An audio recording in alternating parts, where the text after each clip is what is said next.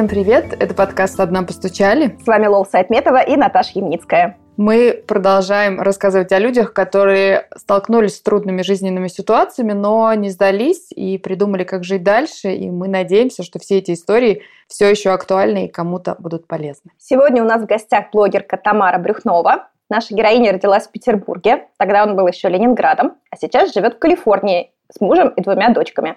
Тамар, привет! Всем привет, привет, да. Я давно читала блог Тамары и хотела пригласить ее в наш подкаст. Все не решалось. Но когда решилась, я так обрадовалась, когда Тамара сразу ответила и сказала «да, конечно». Кажется, это самая быстрая наша договоренность об интервью. Это очень классно. Нет, я всегда на самом деле за и открыта к новым разговорам, общениям, тем более, если это принесет кому-то пользу. Я прочитала твою историю, она довольно непростая. Ну, то есть, во-первых, это все-таки и маленький возраст. Если можно, расскажи, пожалуйста, ты была ребенком, э, вполне здоровым, но когда тебе исполнилось пять лет, ты попала под поезд. Ты помнишь этот страшный день? Помню принципе, достаточно хорошо помню события. Единственное, что так как это было более 30 лет назад, да, что-то в памяти стирается, какие-то определенные, да, то есть детали, моменты, а что-то помню я достаточно ярко, такими яркими вспышками картинками. На самом деле это был обычный день,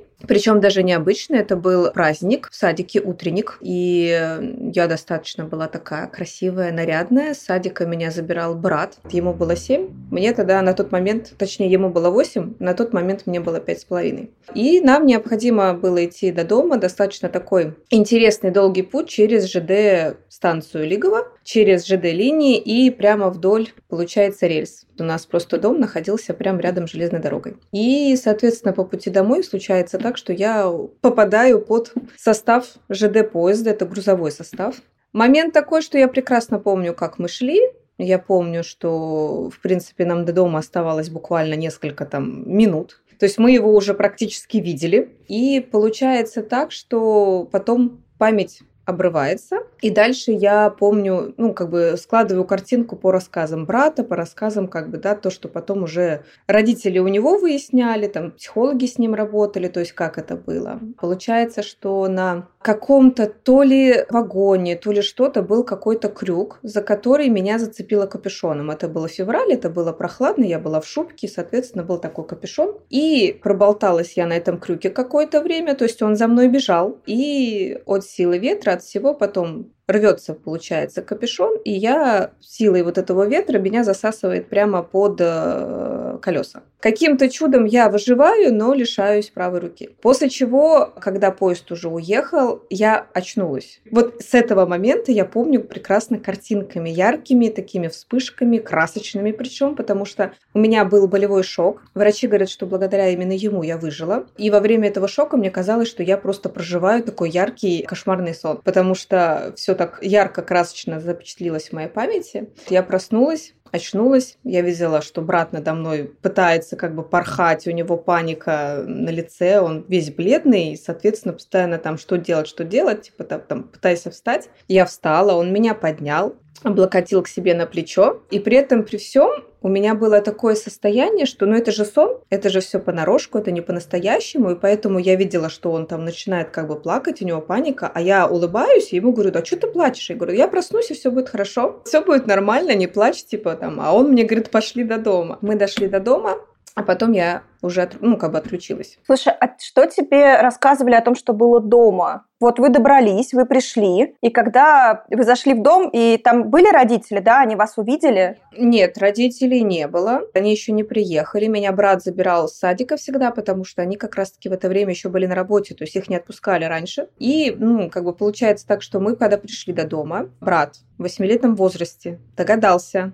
Он знал, как оказывать первую помощь в этом возрасте, получается, но он нашел какой-то бинт и бинтом, как жгутом перетянул мне руку, чтобы хоть как-то остановить кровь. Поставил таз, и побежал, соответственно, на вышку. Мы просто жили, это получается такая, знаете, хрущевка на окраине города, и телефона в доме, конечно же, не было, у нас и туалета в доме не было, он был на улице, поэтому надо было бежать до ближайшей вышки, там рядом жила наша родственница, крестная мамы, и там же был единственный на вот эту нашу окружность как бы телефон. И чтобы вызвать скорую помощь, он побежал туда. Он побежал, соответственно, крестный и попросил, чтобы вызвали скорую. Я в этот момент, то есть я помню, как он перематывал мне руку, потом я отключилась. И включалась я уже, когда при, приехали врачи, то есть я так, это у меня вспышками память, то есть я отключалась, теряла сознание, приходила в себя, видела, что врачи начинают что-то со мной делать, их было много, отключалась, потом включалась, как раз-таки приехала мама. Я просто видела, как она пытается ко мне прорваться, а ее держали силой, ее не пускали ко мне, потому что мне оказывали, да, необходимые там медицинские процедуры, помощь. Я видела, что она плачет в истерике, а потом я уже включилась в карете скорой помощи, потому что я видела вот эти эти вот фонарики-фонарики, что меня куда-то везут, и все.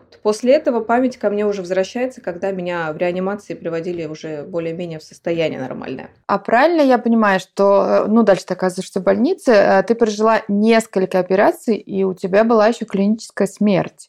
Во-первых, какие были прогнозы, что говорили тогда, опять же, видимо, по рассказам мамы? Маме вообще говорили, что никаких прогнозов они давать не могли, что будет все хорошо и замечательно. То есть они просто ее в коридоре, она ночевала там и под дверьми реанимации сидела долгое время. Ей говорили, что ждите, ничего сказать не можем. То есть как бы выживет, не выживет изначально вообще, то есть они говорили, что мы не можем вам дать гарантий никаких. Поэтому через какое-то время когда меня уже привели, то есть я не знаю, сколько это было времени, но это вот долгие-долгие часы, когда уже, соответственно, закончили зашивать, самое главное, это была правая рука, да, чтобы остановить вот эту сильнейшую кровопотерю. Переливаний крови было очень много, то есть мне донорской крови много переливали, потому что, ну, мы пока, соответственно, я потеряла руку, мы пока доползли до дома, получается, потом пока вызвали, то есть он побежал, пока вызвали скорую, и пока она доехала, то есть прошло очень много времени, действительно, то есть как бы 40 минут только прошло, потом меня еще до больницы везли, то есть это больше часа, я как бы теряла кровь. И получается, что что когда вот уже все зашили, все стабильно, как бы все равно несколько суток ее ко мне особо не пускали. То есть никого ко мне не пускали. Меня из реанимационной палаты в обычную палату перевели только через две недели. То есть две недели они как бы добивались стабильного состояния. Ну, то есть там была борьба вообще за жизнь твою, не только там, сейчас мы говорим про руки, а пока в тот период еще была борьба за твою жизнь. Да. Через две недели, то есть, соответственно, поняли, что все хорошо. Был, на самом деле, огромное спасибо врачам, что на правой руке они сохранили мне локоть. Это очень хорошо для протезирования. А левой руки, соответственно, у меня на левой руке нет пальца, пальца указательного. И левую ручку, то есть, ну, представьте, да, пятилетнего ребенка ручку маленькую, ее там собирали по маленьким кусочкам и собрали, если честно, в тот момент, то есть врачи сразу говорили, там консилиум, кстати, врачей был, огромное тоже им спасибо, профессионалы собрались в ту ночь. И получается, что собирали по кусочкам очень быстро, и они сразу же как бы предупредили мою маму то, что они не знают, будет ли эта рука функционировать. Они сразу предупредили, что на нее, скорее всего, нужно будет делать еще много-много разных операций, как бы, но это будет видно после того, как уже все заживет более-менее, да, срастутся косточки обратно, и начнется уже процесс реабилитации. И на нее на самом деле, да, впоследствии еще делали, делали и делали операции. Но ты в блоге писала, что ты была очень упорным ребенком, несмотря на то, что врачи сомневались, что рукой вообще можно будет пользоваться. Ты еще, будучи в гипсе, стала и пуговицы вертеть, и конструкторы собирать, и не позволяла тебе помогать. Да, это... Как, как ты это делала? Это же как минимум больно и утомительно, судя по всему. Это мой характер, наверное, проявлялся с детства. Просто на самом деле иногда будучи ребенком, то есть какие-то разговоры я слышала, да, и мама с врачами, да, там, например, с родственниками. Я не знаю, хорошо или это или плохо то, что я слышала, но когда я слышала, например, что она что-то не сможет, либо, может быть, не может и так далее, меня это, знаете, вот это было моим побудителем, что мне надо было доказать, что я смогу, в первую очередь самой себе. И, соответственно, врачи просто делали какие-то рекомендации, советы мамы, например, попробуйте, чтобы она собирала конструктор, да, либо попробуйте, чтобы она это делала. И мне мама, то есть я ей сразу говорила, неси мне все. Она мне приносила это коробками, родственники помогали там покупать какие-то конструкторы, друзья, соседи. И я сидела, и я до упора это делала, причем когда у меня не получалось, а у меня не получалось очень часто, я прям гипсом могла забивать вот эти вот детали конструктора, но сидела до упора и говорила, что я смогу, потому что вот как только слышишь фразу, то есть у меня такой характер, как только я слышала фразу, да, она не сможет, то есть для меня это каким-то таким сразу же срабатывало. Так, как у Барни Стинсона, challenge accepted. Да, Да, то есть я говорю, значит, надо. Это называется, то есть мне не хотелось, с детства э, у меня шло такое, что мне не хотелось, чтобы на меня вешали какие-то ярлыки. А скажи, пожалуйста, а как развиваются дальше события? То есть это вот первый период, первые операции, тебе собирают врачи, получается, правую руку, и не дают никаких гарантий, будет ли она функционировать, да? Левая. Нет, левую руку собирают, а прав... на правой руке локоть. И получается, э, с этим тебя отпускают, или ты еще долго проходишь какие-то операции, реабилитации, или ты вот уже выходишь в больнице после аварии я на самом деле лежала долго.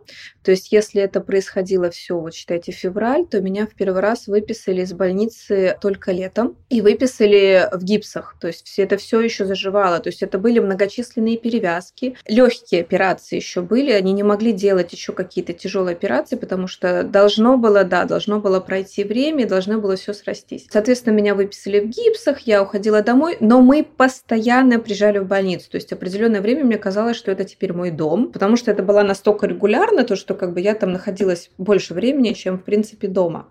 Уже все медсестры знакомые должны быть, все врачи. Ой, у меня была, у меня была там любимая медсестра, тетя Наташа. Врач на самом деле мой, который вот глав, главный врач, который ко мне постоянно меня наблюдал, он до сих пор там работает, и мы периодически, да, переписывались. Медсестры мне, даже помню, сережки мне дарили, то есть ну, меня там все помнят, это точно. Слушай, а что было с братом в тот момент? Ну, то есть, я понимаю, что тебе было очень тяжело, и там был вопрос жизни и смерти. Что в тот момент было вот с восьмилетним мальчиком, который за тебя отвечал, и у которого, получается, был такой промах? Ну, психологическая травма была, конечно же. С братом на самом деле мама же потом с психологами в любом случае общалась. В больницу приходили психологи, с мамой общались и со мной общались. И, соответственно, конечно же, с братом, потому что меня очень долго, наверное, больше года мучили, во-первых, кошмары по ночам. Я не могла нормально спать. У меня в тот момент появилось, то есть наложилось такое отпечаток, что мне потом было страшно, что с моими родственниками с кем-то что-то случится. То есть у меня появился такой страх, что в любой момент что-то может произойти. И у меня как бы долго упорно пытались убрать этот страх, что что-то случится с мамой или с братом, с кем-то. А брат тоже был потом, соответственно, очень сильно зажат. Он замкнулся с того времени, то есть его было очень тяжело, в принципе, и разговорить. Плюс на самом деле очень сильно повлияли разговоры взрослых, там, соседей, я понимаю, что это, скорее всего, необдуманные разговоры, да, то есть я понимаю, что это люди, которые, наверное, мало что, тем более психологии детской понимают, но были такие соседи, которые приходили и начинали, типа, ты видишь, что ты с сестрой сделал? То есть так как он за меня отвечал, все это было перевернуто так, типа, ты сам виноват. То есть, а для ребенка, ну, это, ну, конечно же, это Ужасно. Хотя вообще ребенку было 8 лет, и как он может отвечать за другого ребенка, да? Ну да. Ну, соответственно, с этим, конечно же, потом долго упорно работали. И, а, честно скажу, мы с братом, а, в принципе, никогда потом эту тему не обсуждали, не поднимали. То есть никогда не было разговоров там «ты виноват, не виноват» и так далее. То есть он знает, что я его люблю, я знаю прекрасно, что он меня любит. И этот этап у нас пройден. А вот, кстати, про взрослых и вот эти разговоры, да, ты говоришь, что все-таки никто не пытался, знаешь, там как-то отдельно поговорить, все было слышно, ты все понимала. Что вообще, когда ты возвращаешься, когда ты вся в гипсах, у тебя вот такая новая реальность? Что добрые люди говорят? Жалеют, причитают? Жалость. Очень много жалости. Очень много жалости, и это на самом деле сильно бьет по самооценке. То есть, когда ты, в принципе, сам еще не принял то, что с тобой произошло, ты не понимаешь, как тебе жить дальше, да, ты не понимаешь, как с тобой будут теперь твои друзья общаться. А меня, получается, это был детский сад, и меня ждал, в принципе, первый класс, ну, по идее, да. Понятное дело, что у меня был год еще реабилитации, то есть садик меня уже не отправляли, то есть это вот эти вот шесть лет, это все я проходила больницы, больницы реабилитации, к семи годам как бы потом меня уже готовили к школе, сделали мне первый протез. И получается, что когда я вернулась домой, я действительно ощутила вот от родственников и от э, там, друзей, знакомых, там, родителей и так далее, действительно очень много жалости. То есть, когда начинается вот это вот «Ой, ты бедненькая, как мне тебя жалко, как же ты теперь будешь жить?» Самая яркая фраза, которая осталась у меня в памяти, с которой, честно вам скажу, пришлось уже в осознанном взрослом возрасте работать с психологами и так далее, и сама с собой тоже принимать все это. Но самая такая фраза, которая запечатлелась, это «а кому же она теперь нужна будет?» То есть вот это вот, понимаете, вот это вот сразу отпечаток на всю жизнь, действительно, кому я такая нужна? Работала я над этим долго. Знаешь, я тебя когда сейчас слушаю, я вспоминаю Фенни Флэг, жареные зеленые помидоры в кафе «Полустанок». И там был мальчик, которому тоже в какой-то аварии оторвало руку. И его очень много жалели, а главная героиня его потом учила не относиться к себе как к жертве. Да. И я видела, что у тебя в блоге были посты на тему вот этого ощущения себя жертвой. И мне очень интересно, как, какой у тебя был путь? Судя по всему, он с детства начался. Ну, он начался с детства, понимаете, но в детстве что главное, понимаете, то есть что ребенок воспринимает в детстве? Он, в принципе, воспринимает в первую очередь слова от родителей то, что говорят родители, и то, что родители, соответственно, ему провоцируют в этом мире. И у меня получалось, что позиция жертвы, она на самом деле все равно долго еще была. То есть я сопротивлялась этого. Ну, действительно сопротивлялась, но все равно вот эти вот мысли, почему это со мной так произошло, за что мне это, да, и почему вот жизнь и вселенная ко мне так несправедлива, за что меня наказывают, эти какие-то мысли долго были, и даже в подростковом периоде, и уже будучи в осознанном возрасте, когда я вошла, даже уже вот когда начала замужнюю жизнь, я просто поняла, что если долго находиться вот в этой позиции жертвы, то, в принципе, как бы вся жизнь будет дальше складываться, исходя из этой позиции. И только вот когда ты, получается, берешь, ну, грубо говоря, ответственность за свою жизнь, ты берешь в свои руки. Вот в этот момент, выходя уже из этой позиции жертвы, ты можешь, в принципе, ну, понимаешь, что делая выбор, жить и жалеть дальше себя, либо жить и что-то делать, развиваться и делать свою жизнь такой, какая ты хочешь, то есть выходя из этого, ты начинаешь уже, в принципе, менять свою жизнь. В определенный момент я просто поняла, что мне хочется, чтобы моя жизнь менялась, как бы, чтобы меня воспринимали не как какого-то там человека с инвалидностью, а как личность, и личность, которая, в принципе, в этой жизни делает то, что ей нравится, что ей хочется, как бы и развивается в ту сторону, в которой ей хочется. Вот я, кстати, подумала, все-таки я верно понимаю, что тебе помогла работать с психологом уже во взрослом возрасте, в том числе. Я не могу сказать, что я с конкретным психологом работала. Это мое увлечение психологией самостоятельные, плюс различные практики, которые я сама с собой практикую, со своими знакомыми, как бы, да, и я просто люблю с психологами еще общаться.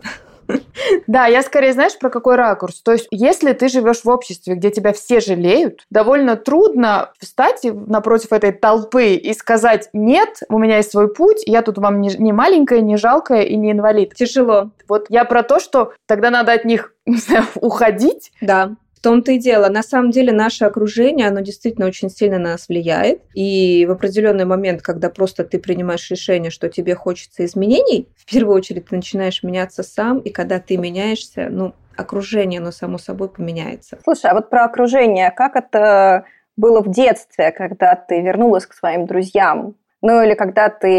Э, окей, школа это потом, а вот хотя бы когда тебя твои друзья увидели, ты же гулял, наверное, как-то во дворе или кому-нибудь ходила в гости до того, как ты в школу пошла? Ну, у меня была соседка, с которой мы хорошо общались, девочка. Ее на самом деле тоже, то есть мы так как постоянно гуляли, общались, и вот, получается у нас дом один, да, вот мы соседями были. Но ее сразу же просто предупреждали, тоже подготавливали, то есть ее родители, что вот смотри, там у Тамары теперь так-то, так-то, старайся не обращать на это, ну, особого внимания. То есть ей объясняли, что старайся относиться к ней так, как, как бы, ну, что-то не, ну, ничего не изменилось. И на самом деле она действительно как бы, то есть первое время было некомфортно, то есть она понимала, что определенные игры я теперь, да, поиграть не могу, но мы продолжали с ней общаться. В садик я не вернулась, то есть я не видела садика своих друзей. А остальные, то есть братья, сестры, у нас же много еще двоюродных братьев и сестер. У них тоже был такой момент, что все сначала пытались понять, а как теперь со мной функционировать. То есть в плане там, как играть, как это. Так как у меня еще я была младшей в семье, то есть у меня все там двоюродные братья, сестры старше. То есть было такое, что они так это старшие, сразу же больше, знаете, больше такого внимания, и давайте я там с ложечки покормлю, и это. То есть для детей это тоже такой забавный игра. Вот это смешно, на самом деле, даже будучи в каком, вроде бы последнюю операцию мне делали, когда я была в 10 классе. Мы уже подростки. Но у меня девчонки, мои одноклассницы, с которыми я хорошо, тесно общалась, они уговорили меня, что при... они приехали, и меня... их пустили ко мне в больницу. У меня была левая рука перебинтована, и они просто в очереди стояли, можно мы тебя покормим с ложки. То есть им очень хотелось поухаживать. Как бы. Я сказала, ну ладно, давайте, девчонки. То есть даже, да, вот есть такой момент, что... Это мило, это очень мило. Это мило? Да. Ну, правда же хочется что-то делать, ну, хоть как-то участвовать. Да, да. А вот интересно, а вот детям в садике рассказали, что у тебя там что-то случилось, и вот сейчас кажется, что родительские чаты, ну, взорвались бы каким- каким-нибудь там желанием, давайте мы что-нибудь сделаем, давайте мы что-нибудь соберем, давайте мы как-то поможем. Но я не знаю, как это раньше было. Раньше чатов не было, конечно же. В садике объяснили, да, что с ребенком там с Тамарой произошел несчастный случай. Зачастую детям это преподносилось как раз-таки в плане урока, да, нужно слушаться маму, папу, нужно смотреть налево, направо, переходить правильно дорогу. То есть я как пример, который теперь показывает детям, что да, слушайтесь родителей, не подходите близко к поездам, внимательно переходите дорогу там и так далее. То есть это, знаете, такой живой пример. И на самом деле у меня с садика еще остались знакомые, с которыми мы уже потом, когда появились соцсети, друг друга в соцсетях нашли, и мы общаемся, и мне периодически присылают фотки. Смотри, какая ты тут милая, еще с руками, с садика, то есть фотографии есть, они мне присылают, они помнят меня, общаются как бы, и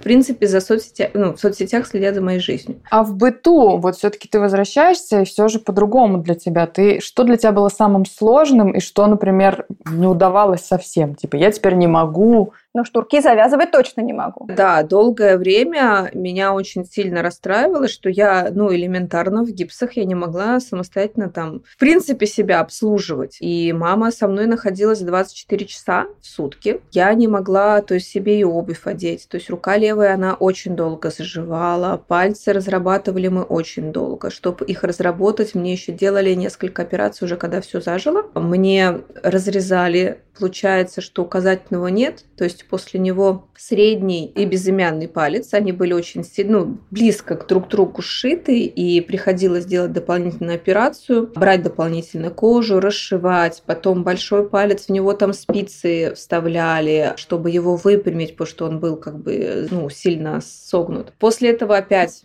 реабилитация, опять разработка руки. То есть это долгий такой процесс, но скажем так, должное и врачам, должное и маме, которая она до последнего говорила, что давай, пробуем, пробуем, пробуем. То есть вот когда период этот жалости только после аварии прошел, соответственно, конечно, мы сидели, что надо, надо, надо, надо, надо. То есть если мы этого не сделаем, то что потом? Нужно работать. И разработали, что в принципе, получается, к первому классу я начала учиться писать. То есть я левой рукой научила... А ты была правшой? Да, изначально правшой. И к первому классу, то есть за вот этот вот полтора года реабилитации получается, что мы, в принципе, как бы разработали левую руку до того состояния, что да, некрасивый, не идеальный, конечно же, почерк, но я писала, и я смогла пойти в первый класс в обычную школу. Ну, это еще мамина, конечно, выдержка в том смысле, что многие же... Конечно. Значит, наоборот, я все за тебя сделаю, я все там э, возьму в свои руки, и ты давай тут. Этот момент был. То есть во многом у нее, конечно же, там те же самые шнурки завязать и там давай побыстрей. Но, конечно же, потом она себя одергивала, и я периодически ее дергивала я сама. То есть у меня вот это вот было я сама, не подходи, дай мне попробовать сделать все самостоятельно. Потом свои плоды, соответственно, конечно же, имела. Тамара, как тебе было в школе? Ты писала, что ты четыре школы сменила, и там все как-то было не очень просто. А вот хотя бы первый класс как это было? В первый класс я пошла, ну, в принципе, э, я там как-то быстро пошла и быстро ушла. Вот, получалось так, что мы переезжали из-за того, что уходили из школы из-за того, что переезжали, а также, например, во второй класс мне пришлось уйти, меня устроили, знаете, такой специализированный интернат. Это интернат для детей, которым необходима коррекция спины, потому что после аварии, после того, как мне сделали протез, получилось так, что нагрузка на руки разная, и у меня сразу же начинался развод... ну, как бы развиваться в 7 лет, особенно когда начала писать и все делать абсолютно левой рукой, потом появился портфель, а портфель тоже я поднимаю левой рукой, опускаю левой рукой, то есть вся нагрузка идет на левую часть. У меня начал сразу же образовываться сколиоз на спине и очень быстро как бы развиваться, потому что правую руку я нигде никак не подключала. И получается, что вот первый класс он как-то очень быстро прошел, то есть дети обращали внимание на протез. Я его обычно прятала, то есть у меня сразу же была реакция спрятать. Это пошло еще, наверное, после больницы, когда вот это вот, да, там прикрой протезик, чтобы тебя там не смущало ничего. То есть вот это стеснение появилось моментально. И получается, что в первом классе, да, я прятала, там пыталась убирать. Так особо я ничего... То есть в том возрасте, знаете, еще дети такие, ну, как бы не, не очень злые, они немножечко постарше становятся становится, может начинаться уже буллинг. В интернате как раз-таки мне было там тяжело, потому что там мы находились будние дни, получается, в интернате. Мы там ночевали на выходные, родители забирали домой. В принципе, для коррекции спины это, наверное, очень хороший опыт, а эмоционально для ребенка с протезом в возрасте 8 лет для меня это было очень тяжело, потому что на меня там смотрели реально как на белую ворону. Мне там приходилось и раздеваться, и одеваться при других, то есть, да, там в спальню шли, то есть и все видели, как я протез снимаю, одеваю, какие у меня там лямки. Дети, конечно же, обращали внимание. Начинались уже вот в том возрасте какие-то такие приколы, шуточки, и мне было очень тяжело. Особенно тяжело то, что там я не нашла контакт с учителем, который, ну, как бы преподавал нам, да, учил, и мне оттуда хотелось сбежать. Это я помню. А вот, кстати, это не обсуждала ты там с мамой или ну как-то ты не делилась своими переживаниями на этот счет? Скажем так, там уже и психосоматика очень хорошо подключалась, потому что оттуда меня постоянно увозили в больницу. И мне это очень нравилось. Я начала, ну, начала болеть, то есть ребенок, который находится в тех условиях, где некомфортно, понимаете, то есть мне там ужасно не нравилось. У меня начинались там, у меня как раз начались проблемы с животом, и что-то меня постоянно в больницу увозили. То с гастритом, то еще с чем-нибудь. И я очень радовалась этому, потому что уходила из этой среды токсичной. И маме, то есть, ну, конечно, я маме объясняла, но на тот момент врачи ей настоятельно рекомендовали, если вот вы сейчас, да, не поправите здесь спину, то будет хуже, хуже и хуже. Ты еще писала, что у тебя тогда не сложились отношения со спортом, в том числе потому, что врачи всячески не советовали тебе заниматься ничем, кроме плавания, и родители их очень слушали. Плавание, да, плавание и ЛФК, соответственно, а остальное, то есть мне даже от физкультуры в школе меня всегда освобождали. Всегда нужно было ходить только на ЛФК вот в поликлинику. Это чудовищно скучно, насколько я помню. Это очень, это очень скучно. И я ходила на это ЛФК, я его терпела, но мне не нравилось. Скажем так, вот сейчас мне очень нравится вот эта вот возможность в соцсетях показывать и демонстрировать людям о том, что даже не имея руки, очень правильно и полезно заниматься спортом, и просто нужно к этому грамотно подходить и грамотно подбирать на нагрузку на руки, да, то есть если речь идет о том, что нет одной конечности, например, верхней. Потому что спину действительно нужно держать, нужно разрабатывать вот эту нагрузку контролировать обязательно. На плавание с детства я тоже ходила. На самом деле я очень хорошо научилась тогда в бассейне плавать. Даже на определенные соревнования среди детей-инвалидов мы ходили. И умудрилась даже заниматься, сколько, вроде полгода гиревым спортом. Я тягала гири. Но потом поняла, что для спины это тоже очень не очень хорошо, потому что гири я таскала только левой рукой. И быстренько это прекратила, но грамота у меня была. А сколько лет, получается, ты все-таки была в этом интернате, где тебе было не очень это был год, это был вот второй класс, а, второй и третий, два года. Второй и третий класс, и уже в пятый я пошла, опять же, вот мы опять переехали, я пошла в новую школу. Ну, спина выровнялась или как? Ну, как, они сделали, что смогли. И на этом решили остановиться все. Э, да, и на этом, ну там просто уже родители поняли, что нет смысла уже там останавливаться. Дольше задерживаться не надо. Слушай, а когда ты стала подростком, как складывались отношения с сверстниками? Ты же там и с буллингом тоже столкнулась. Ну, Вот начиная с пятого класса, да, вот я перешла в новую школу, я прекрасно помню, как э, там, в принципе, сдружилась с девочками. То есть с девочками, скажем так, я всегда дружила. С мальчиками, да. То есть были моменты, что маму вызывали в школу, потому что я могла ответить. То есть, если надо мной начинали прикалываться, издеваться, вот это вот однорукая, безрукая, все это было. Я давала сдачи, то есть э, я не позволяла себя обижать, и я могла просто тем же протезом пойти и шибануть как бы, ну, не в лицо, но, например, там по той же коленке было. И, соответственно, мальчик приходил домой с синяком, а после протеза-то синяк может быстро образоваться.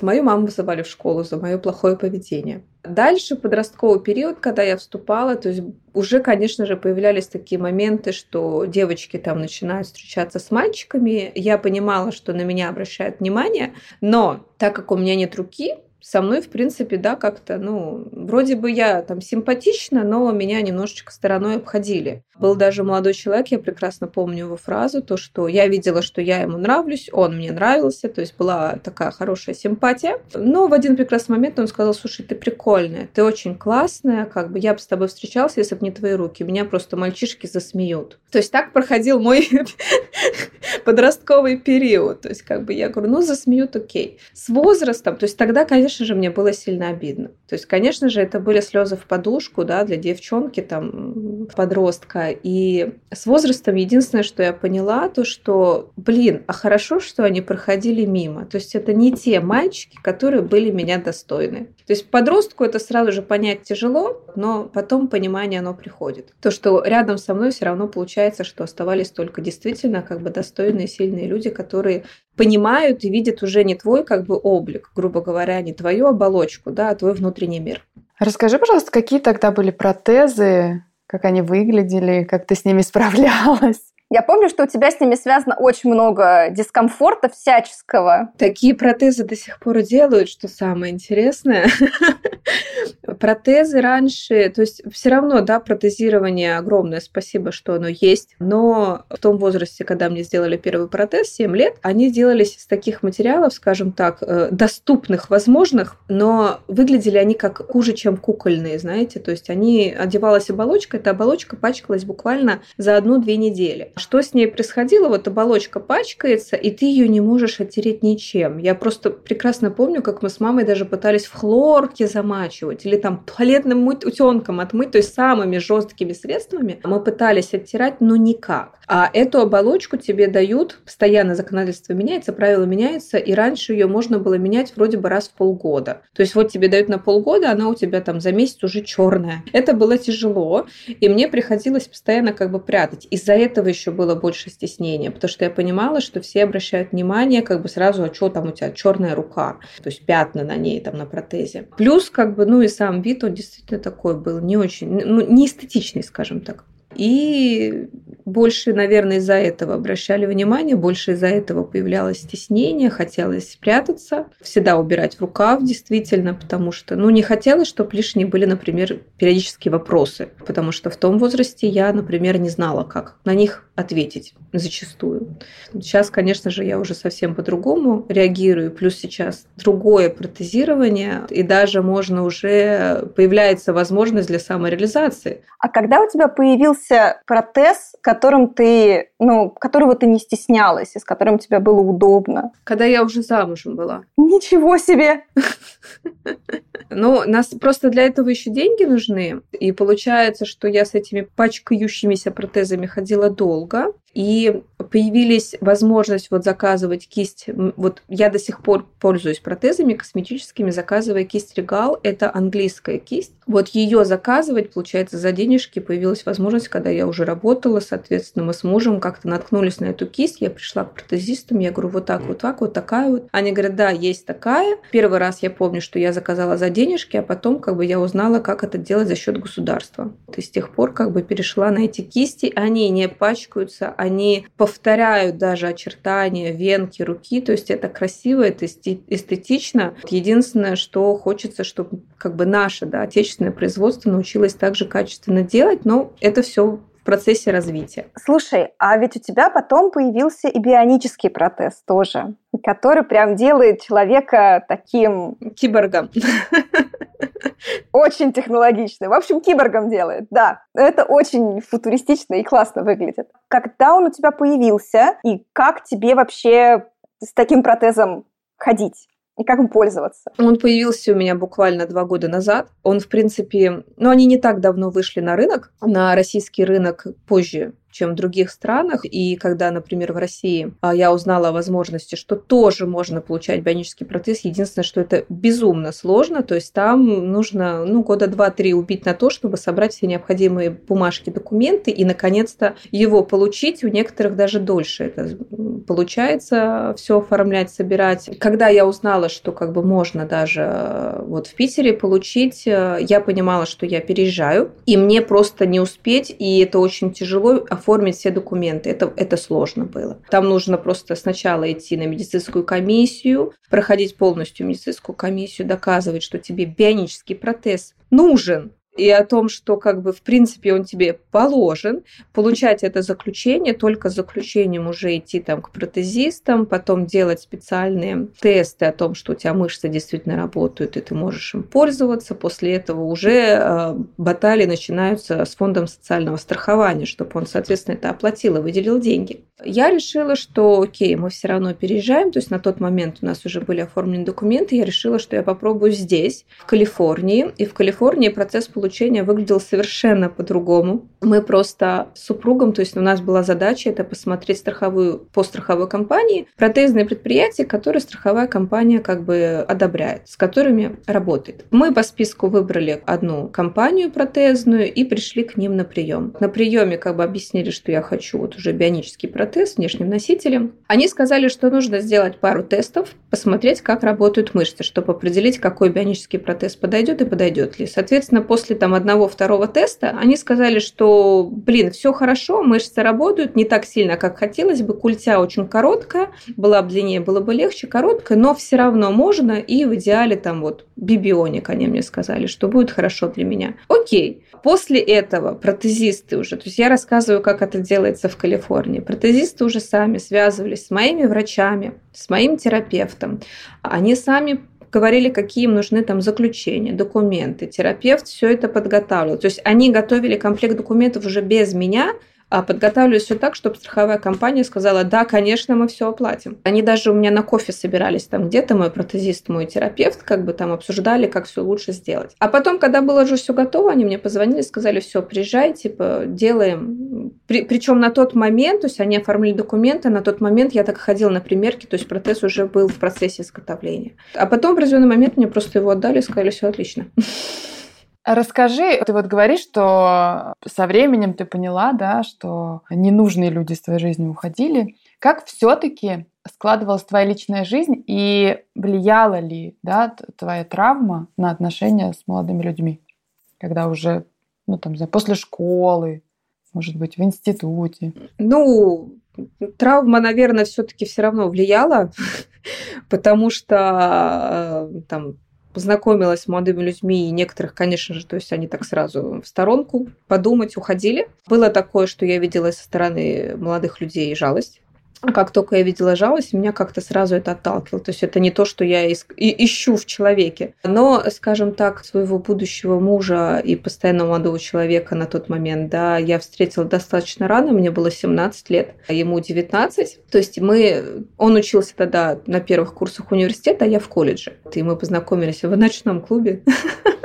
Я просто очень любила клубы, так, ну, как бы, и он тоже был клубным достаточно человеком, и просто на дискотеке мы познакомились, и как-то получилось так, что сразу же так поняли, что притягиваем друг друга очень хорошо и сильно, и скажем так, был такой момент, что я в том возрасте не знала и не понимала действительно, как будет выглядеть дальше вот развитие событий, то есть как девушка, да, как вот эти вот процессы там близости, как объяснять, что с рукой там, да. Конечно же, была таким достаточно смущенной девушкой, стеснительной и с мужем будущим получается, что сколько, наверное, месяца три, ну два, Два точно, три мы это даже не обсуждали, мы просто встречались. То есть как бы он ухаживал, а, знаки внимания, а, встречи, но никогда не было разговора о протезе, никогда еще не было разговора о руках. Хотя я понимала, что он видит, он замечает, он знает, но я не понимала, как начать этот разговор. Муж, будущий, молодой человек, на тот момент молодой человек, он сам начал. То есть в один определенный момент он просто сел, посадил меня напротив и такой, ну давай, ну говори. Ну, рассказывай. То есть он понял, что да, этот разговор нужен, чтобы уже наши отношения развивались как-то дальше, нам нужно было объясниться. Он хотел услышать, он хотел понять. Соответственно, когда я ему рассказывала, меня конечно, пробила в слезы, то есть я плакала, сидела, он меня успокаивал, говорил, типа, не волнуйся, я, я же теперь рядом, я же теперь рядом, и все будет хорошо. То есть вот те слова, они мне внушили такую, на самом деле, силу, и определенные крылья за моей спиной раскрылись, и я поняла, что вот рядом человек, который меня принимает действительно полностью, какая я есть, его не пугает то, что вот со мной произошло, и в тот момент, когда он начал уже целовать мои руки, то есть я понимала то, что он снимает мне протез, он целует руки, то есть тогда уже уже я поняла, что мне, в принципе, ну, а смысл мне чего-то стесняться. Знаешь, я вспоминаю, что тебе в комментарии как-то написали о том, что твой муж несчастный человек, потому что ему приходится любить инвалида. Я потом даже пост написала о том, что есть такое заболевание, где-то прочитала его, когда люди, ну, есть такое отклонение, что даже ищут людей там с отсутствием конечности. Фетиш. Ну да, определенный фетиш. И я как-то пост написала, я говорю, вы что думаете, что у меня муж вот как бы с таким фетишем, как бы, я это помню. Ну, на самом деле, просто сейчас я прекрасно понимаю, что люди, которые пишут такие комментарии, у них просто срабатывает определенный триггер, то есть я для них триггер определенный, то есть у них есть какой-то внутренний комплекс, и этот комплекс оголяется. То есть то, что они пишут, это же ихнее. Ну, то есть это их тараканы, они не мои. Так что как хорошо, что ты умеешь это себе не присваивать. Это тебя блогерство научило или... Блогерство в том числе, на самом деле. Чем больше ты раскрываешься, чем больше ты учишься как раз-таки еще взаимод... ну, взаимодействовать с людьми, открываясь в блогерстве, ты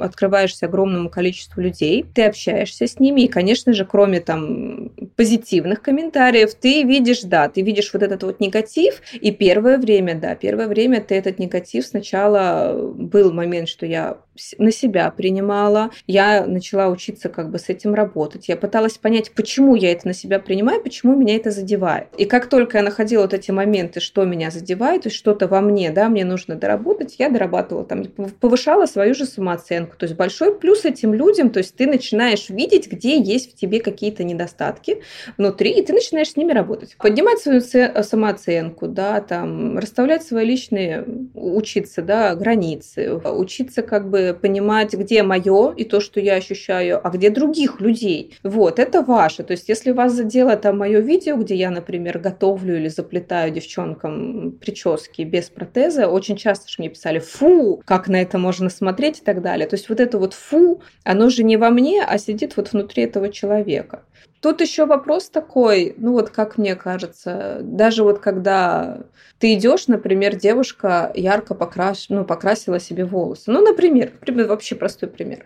Вот она ярко в красный цвет, например, покрасила себе волосы. Кто-то идет и скажет, вау, как классно. Кто-то пройдет мимо, в принципе, не заметит, потому что для него это, ну, окей, как бы у каждого свое мнение. А кто-то пройдет, как она может, зачем она это сделать и так далее. То есть три типа людей. Первый человек просто вау, как классно, потому что он открытый, любит тоже, например, экспериментировать. Второй человек, у него свой, например, внутренний мир, либо человек занят своим, и это тоже нормально. Третий человек, он либо себе не позволяет быть ярким, быть открытым, проявляться, либо ему это никогда не разрешали, и его это триггерит. Ну, а, кстати, в целом, а, понятно, что есть и негативные комментарии, вообще негативное восприятие, но вот за то время, что ты жила еще в России – на твой взгляд, поменялось отношение к инвалидности? Как минимум в больших городах. Не знаю, Питер точно ты можешь, наверное, понимать. Оно только-только сейчас меняется. Оно только меняется, и на самом деле это довольно сложный вопрос, потому что тяжело сделать это за один такой, знаете, щелчок пальцев. Это должно пройти определенное время. Плюс люди должны все-таки все больше и больше видеть людей с особенностями. У нас люди, они не привыкли на самом деле видеть людей с определенными особенностями, людей на, как бы, да, в инвалидных колясках, Их на улице вот единицы. Из-за того, что людей с особенностями практически не видят на улице, то есть они к этому не привыкшие.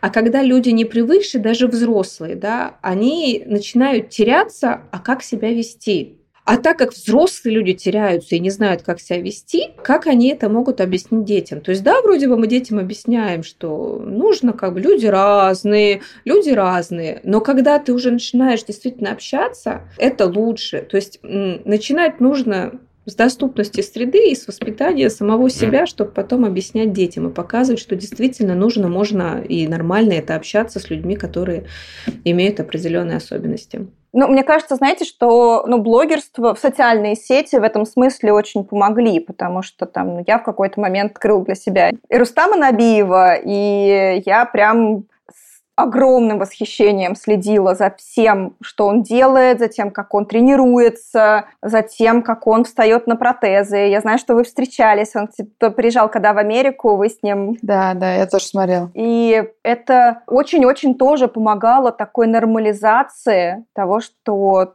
ну, в жизни многое случается, это не конец, и такие люди есть, и они могут и нормальную жизнь вести, хотя это очень сложно? Ну, во-первых, соцсети в этом плане действительно большой плюс. И для таких, как мы, потому что мы начинаем понимать, мы не одни такие. Мы начинаем видеть, что я, оказывается, такой не один. И даже у друг друга что-то можем спросить, что-то подсмотреть. Да? То есть мне иногда пишут там, например, мамочки а, девчонок, у которых, например, там аплазия конечностей верхних. Например, там, Том, а как ты можешь там побрить себе то-то? То есть это не чисто любопытство, а это именно как бы мамочки переживают, как физиологически, да, там удобно это сделать ребенку, как облегчить процесс, и я там объясняю. То есть это большой плюс в этом. Плюс могут они задать вопрос, э, как лучше в том или ином моменте, там, что подсказать, э, а что лучше не подсказывать, например, да. Мы видим друг друга, мы начинаем общаться, потому что до появления вот этих вот открытых соцсетей я, например, э, у меня в общении практически никого не было людей, кто тоже с протезами. Сейчас я вижу, как нас много, мы общаемся. Я вот вчера, например, тоже созванивалась с девочкой, мы обсуждали один протез э, с Москвы, который тоже косметически очень классный появляется. Это наше отечественное производство.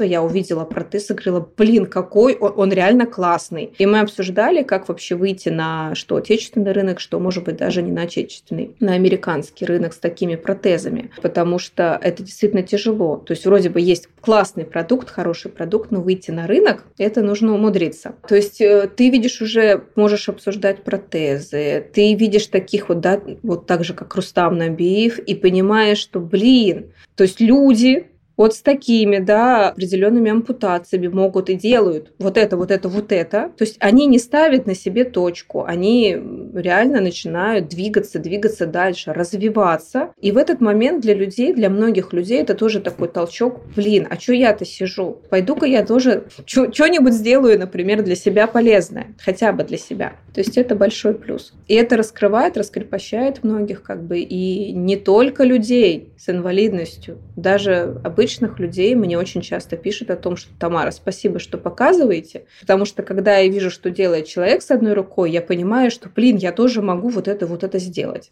А когда ты, ну, уже была замужней, у тебя были какие-то, сом, не знаю, сомнения э, перед рождением дочери? Ну, то есть ребенка, например. То есть... О, Конечно, были. Были переживания, были не сомнения, скажем так. То есть сомнения в том, что я безумно хотела ребенка и очень этого хотела, то есть сомнений не было. А переживания, да. То есть сначала, скажем так, я думала, ну если мальчик, хорошо, с мальчиком не надо делать прически. А если будет девочка, с одной стороны, каждая мамочка хочет себе дочку, да, но я переживала, а как же я буду там одной рукой действительно там делать прически или там, а вдруг, особенно первое время, когда ребенок совсем маленький, а как я буду держать, а как я буду подмывать, а как этот памперс, а вообще как это все делается, потому что мамы моей рядом со мной уже давно нет, она умерла в 2009 году, и в принципе как бы у моего мужа тоже родителей в живых уже нет, и мы понимали, что когда мы шли уже осознанно стать родителями, а мы понимали, что мы сами для себя мы решаем, и мы должны сами с этим справиться. И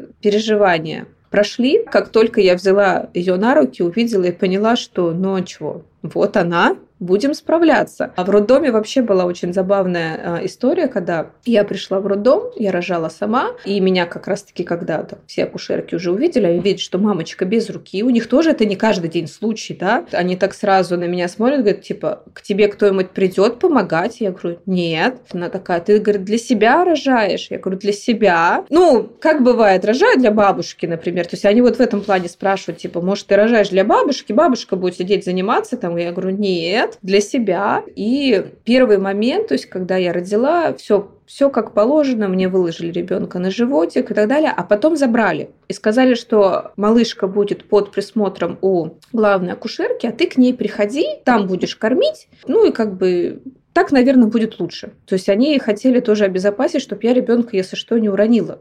И я так, у меня первый момент, ну, наверное, так лучше, окей. А потом сижу и думаю, интересно, все мамочки сидят с своими детьми, мне же все равно надо как-то справляться. И в этот момент главное как раз-таки, да, там акушерка приходит, приходит с моей дочкой, говорит, слушай, говорит, говорит а что это, говорит, почему ко мне привезли, говорит, давай учиться. И она мне просто начинает показывать, как пеленать, как переодевать. Я при ней все это делаю, она такая, отлично, развернулась, ушла. Все.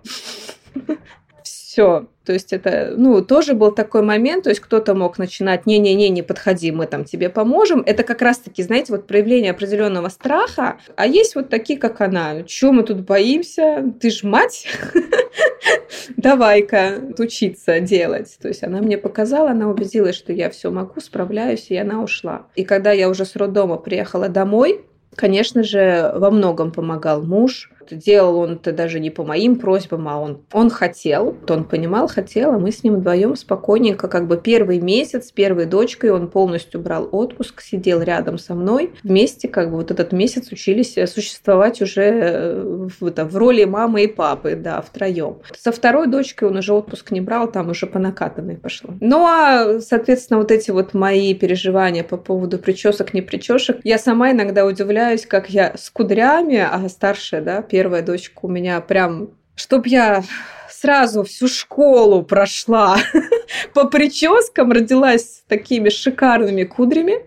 Это в папу, у нас папа кудрявый. И с этими кудряшками мне пришлось уже, да, учиться вообще ухаживать за ними, делать прически. Иногда это действительно очень сложно. У меня не всегда все получается с первого раза. Но в то же самое время у меня и дочка сама учится тоже выдержки в этот момент. Не получилось. Хорошо, мама. В следующий раз получится. Еще раз попробуем. Вторая дочка уже решила пожалеть маму и родилась уже с волосами прямыми и там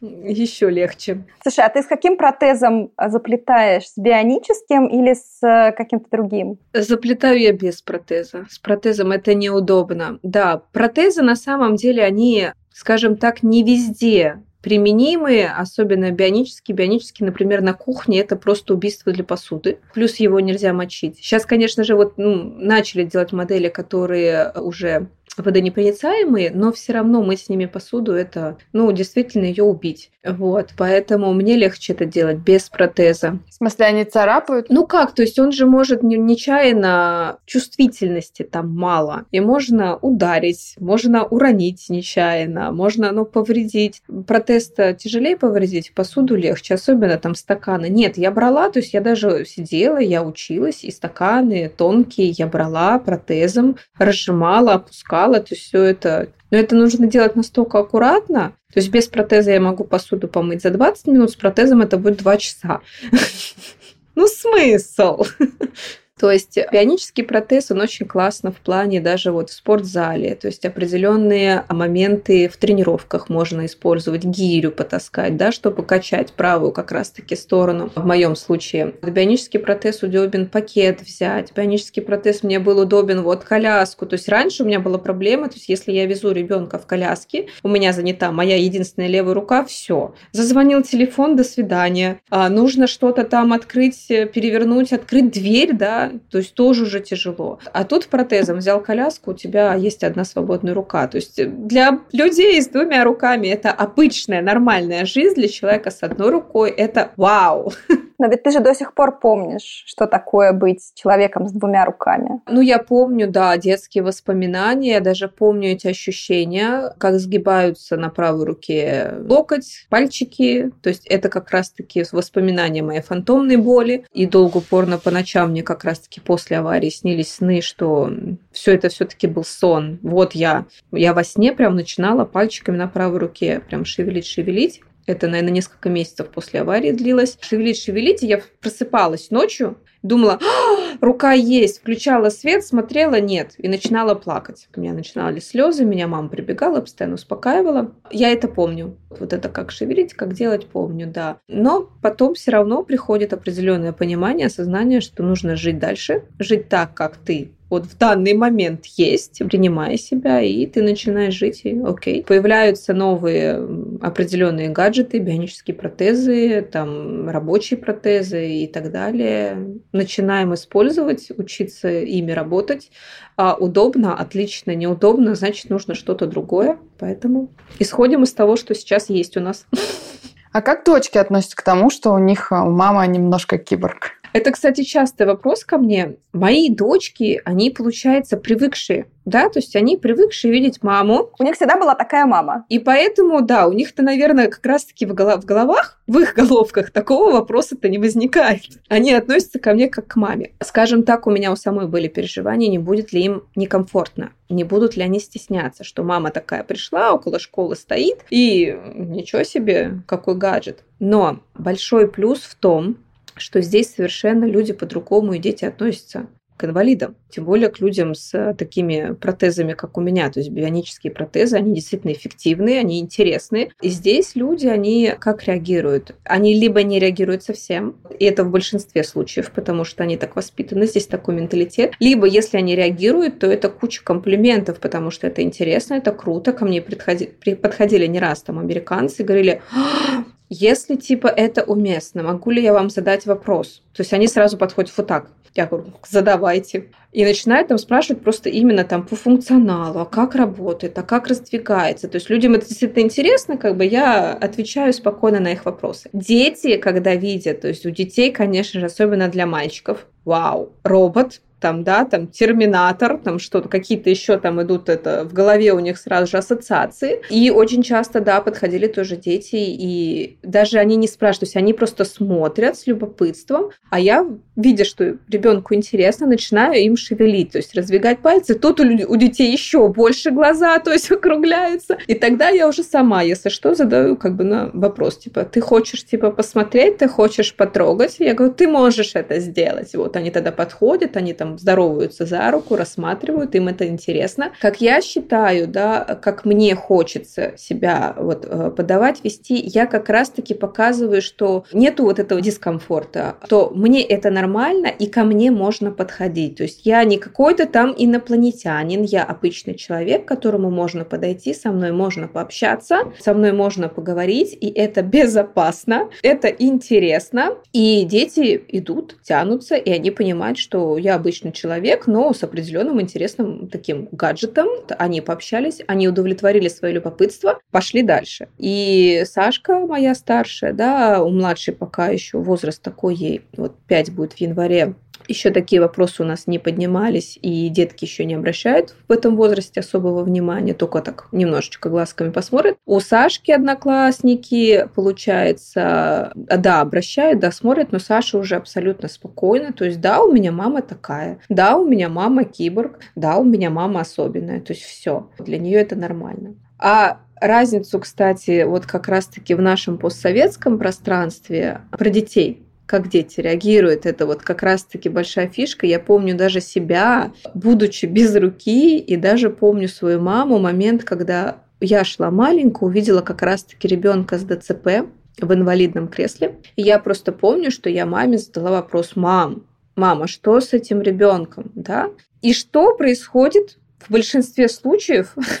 э, в нашем постсоветском пространстве, как зачастую реагируют родители. Не смотри. Не смотри туда, это некрасиво, некрасиво смотреть, отвернись. И также среагировала моя мама. Она сразу же, не смотри, это неприлично, это не... То есть, с одной стороны, родители в, этом, в этот момент хотят, чтобы не было неприятно другому человеку, да, вот этому ребенку, чтобы мы его не смущали. А у меня в этот момент что формируется, да, у детей что может сформироваться в этот момент? Значит, эти дети какие-то больные, к ним нельзя подходить, на них нельзя смотреть, это что-то чу- такое чужеродное. Это большая ошибка. Вот. Зачастую как бы до сих пор ее допускают, к сожалению. То есть вместо того, чтобы просто остановиться, посмотреть, объяснить, в этом нет ничего плохого, что ты посмотришь, тебе объяснили, ты понял. Вообще в идеале, да, ну не все, конечно же, позволяют, не все это до сих пор воспринимают, но в идеале подойти даже пообщаться. То есть пообщаться с этим ребенком, дети познакомились, поняли, что в принципе ничего страшного. Тем более, что человек, как бы этот ребенок не заразный, потому что я помню вот эти вот фишки, даже мне говорили, типа, «А ты не заразная, я с тобой пообщаюсь, у меня рука не отпадет, я, м-м-м. то есть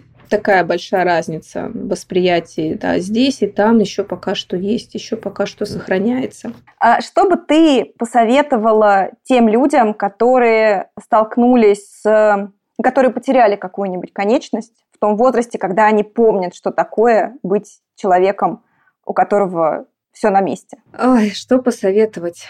Такой интересный вопрос. Но, наверное, в первую очередь хочу посоветовать не забывать, что вы личность. Независимо от количества конечностей, есть внутренний мир у человека, и это самое главное, какой этот внутренний мир, а не внешняя оболочка. И только вы в этот момент решаете, делаете выбор, этот внутренний мир, мир как начнет дальше развиваться. Он начнет светить или начнет как раз-таки гаснуть. То есть либо вы начинаете впадать в состояние жертвы и потихонечку гаснуть-гаснуть, либо вы начинаете светить, понимать, что да, мир изменился, да, мое внешнее состояние изменилось, но внутренне я все тот же человек, я личность, я сильная личность, и я буду дальше жить и развиваться.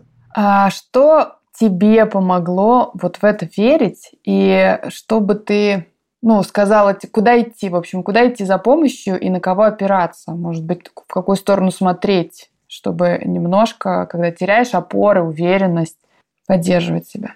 С опорой и уверенностью это очень интересный вопрос, потому что все на самом деле индивидуально. Мы все люди разные. У кого-то очень сильно внутренняя, да, есть внутренний стержень, внутренняя опора. Кому-то нужна действительно внешняя помощь, чувствовать поддержку других людей.